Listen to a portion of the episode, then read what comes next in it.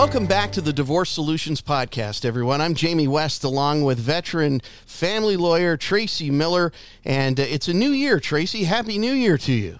Happy New Year to you, too. I can't believe we're almost at the end of, well, at least halfway through January already. It's really rolling along. And, wow. Yeah, I hear there's a, I don't know whether it's a myth or whether there's truth to it, but it's the subject of our podcast for today. I hear that your phone rings off the hook in the month of January, that January is traditionally divorce month. Take it from there. Is that true?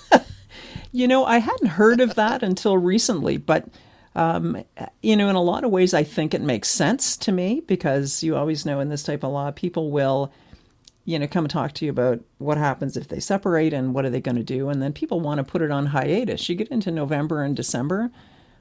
There's holidays, there's Christmas with the kids and the family. And, you know, a lot of people just don't want to deal with it over that period of time. So then when you get to January and then off we go. Yeah. Can you imagine being one of those people, like going through the whole holiday season? It's stressful when things are great, you know?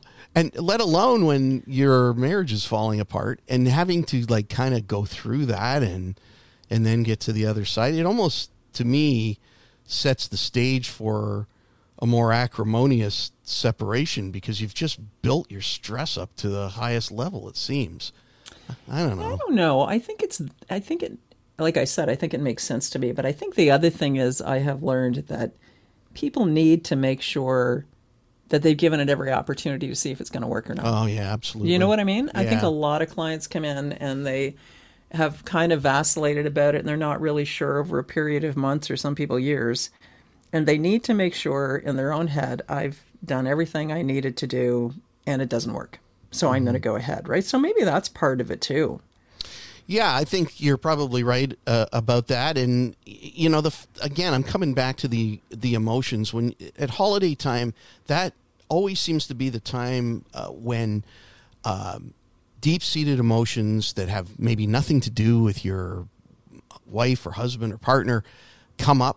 They come up from childhood. They cover your entire life, and they seem to rear their heads. And then you've got all the extended family dynamics that often play into things as well, heaped on. Again, this is just my take. It makes more sense to me, even if I get a phone call from somebody in January at DivorceCom who's saying this is the road I'm going down, I might ask them to think about that, to say, you know, have you considered this, that, and the other thing? Have you considered how emotional December is? And then you've got the bills coming in January.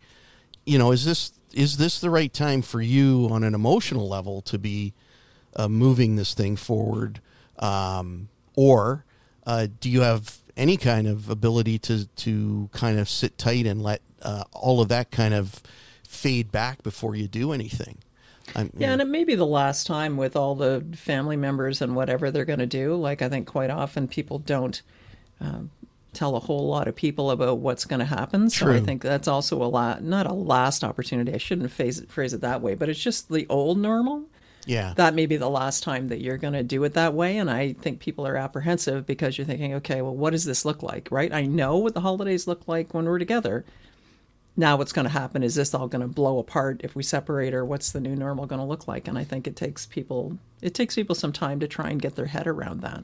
I think that's a really good point that you make, and that's people when they know that it's coming undone, or they're going to make a move, or a decision's being made mutually, or whatever it is about a family splitting up or a separation.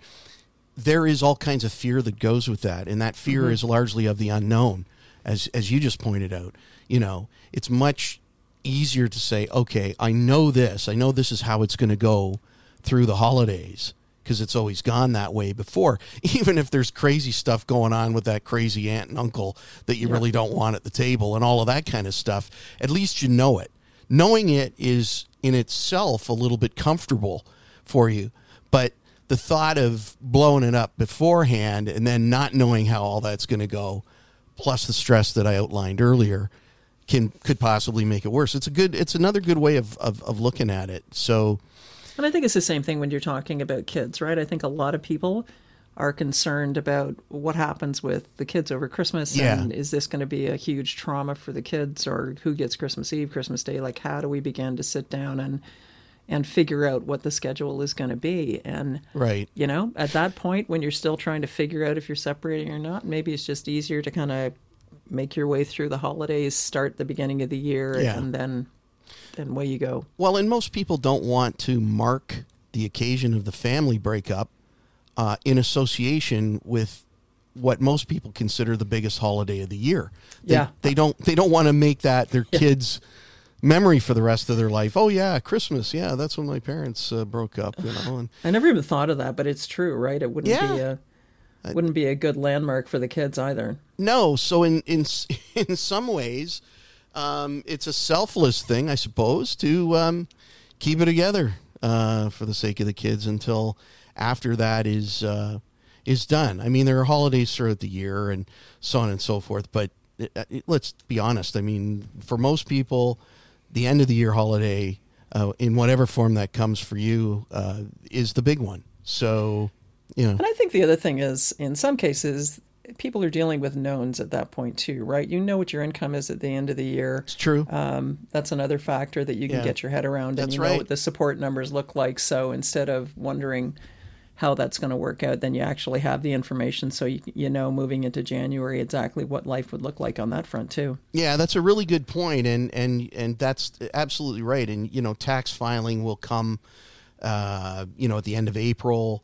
And, you know, that sounds like, well, January sounds like it's a long way from April, but man, when you start to, get into negotiating, and hopefully it will be negotiating rather than litigating a separation agreement, it takes a bit of time. It doesn't have to be arduous. It doesn't have to take, you know, months and months and months and years, but there are just certain practical things that have to be taken care of. And it wouldn't be unusual for you to, you maybe start in the end of January and get to April, you know, before you have an agreement. That's really very little time.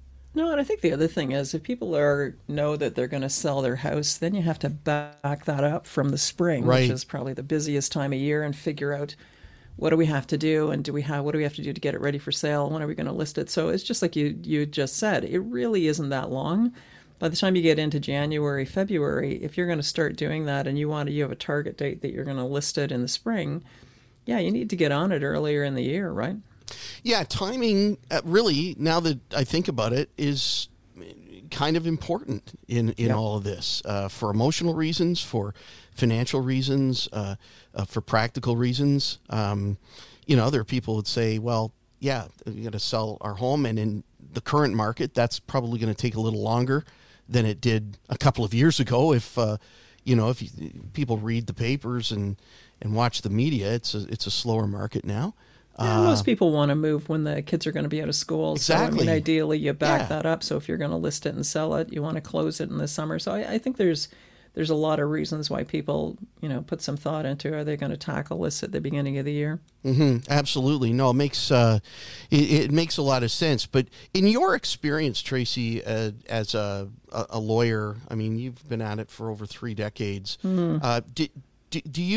Have you ever been able to even anecdotally track the number of clients that come through your door in various months? It doesn't even have to be January, but do you take a look at the year and say, oh, you know, you must get a sense of, oh, my phone's going to be busy this month, or, you know, is it just January or other months?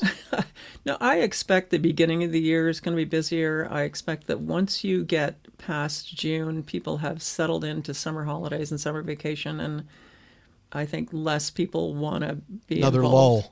Lull. Yeah. It's another lull because they've got other things on the go, and then when they want to get it straightened out before September. Yeah, So I mean, there's a couple of pivot points in the year, but you know, there's a lot of people that are looking to separate. Yeah, it's funny. It's when I think about it, in the case of my own parents, it was August. It was August, so that you know, my mother could get us re-established in our new residence, and you know, and get us registered for school and all of that. And so I think that was you know, that's why it happened when it did. That's a big concern for a lot of parents, right? We're going to get this done and we're going to have this figured out. And I don't want to go into September and be still trying to figure this out. And it's the same thing with post-secondary expenses, right? You're going to tackle that in the spring when your kids know how much the expenses are going to be. Heaven forbid you're going to leave it till August 15th and figure out how much you're going to pay at that point or what the bills are. So sure. Yeah, people need to usually want to tackle that in the spring as well when you know what the numbers are. This might be a weird question, and I don't really expect you to have a scientific answer to this. Good. We don't do a lot of science on this program, and we always like to tell people, listen, your situation is unique, so get your own. This is not legal advice you're getting here, or therapy or financial advice. Your situation's unique, so deal with your own professionals. But so there's the disclaimer. But here's the thing. Have you noticed as a legal practitioner a time of year when people's emotions, for example, because that's the department I'm in, is helping people control their emotions. Is there times of the year when people come through your door and they're grumpier or more wound up than other times of the year? And I'm wondering if January might be one of those times, because it's winter, it's cold, it's dark, things are breaking up, the bills are coming in, on and on, or not, or... people are people all through the year. I don't know. I think it varies throughout the year. I think once you get around, you're coming into September, I think that can be a point where people get very anxious if it isn't worked out for the kids. If there's issues about school and what school you're going to attend, and you start getting into, June and the summer's coming, I think that makes people anxious. But yeah, I don't know. I think it just depends on the person. Some people are just a lot more anxious about dealing with this stuff than other people are, for a million different reasons, I guess. Yeah. All right. January. Yeah. Is it divorce month? I guess we'll revisit it in February. I thought February is supposed to be love month. But maybe we'll look at Valentine's Day, right? Isn't that what they say? All of that. One of those hallmark holidays. Maybe we'll review the January statistics from your office come February. They won't be in till then. They're like the economic indicators that the Bank of Canada is dealing with these days. Yeah. And in the meantime, how do people get a hold of you, Tracy, if they'd like to work with you on an alternative dispute resolution proposal? It's Miller Law and Mediation. You can find me on the web, and it's Tracy at millerlaw.ca. Holy Lord, it must be the end of the day. I can't even remember my own friggin' email. That's okay. Yeah. We'll find you. And of course, we're going to start putting the web and the email addresses in the header or the footer, I should say, on the podcast itself, wherever you get your podcast. So it'll be right there for you in print too. If you're listening, because I seem to forget. Yeah, you can. You can just scroll down. Already did the disclaimer on your situation's unique. Please get your own professional advice. We're not giving professional advice on the podcast here. We're simply having a discussion. And if you'd like to reach me, you can do so, Jay West at DivorceCom.ca. And we'll be back real soon. I got mine. I was just going to say that, show off. Yeah, try and pull it together, will you, before the next episode? Okay, all right. I'll have it next time. All right, thanks, Tracy. Take care. All right, bye-bye. Talk to you later.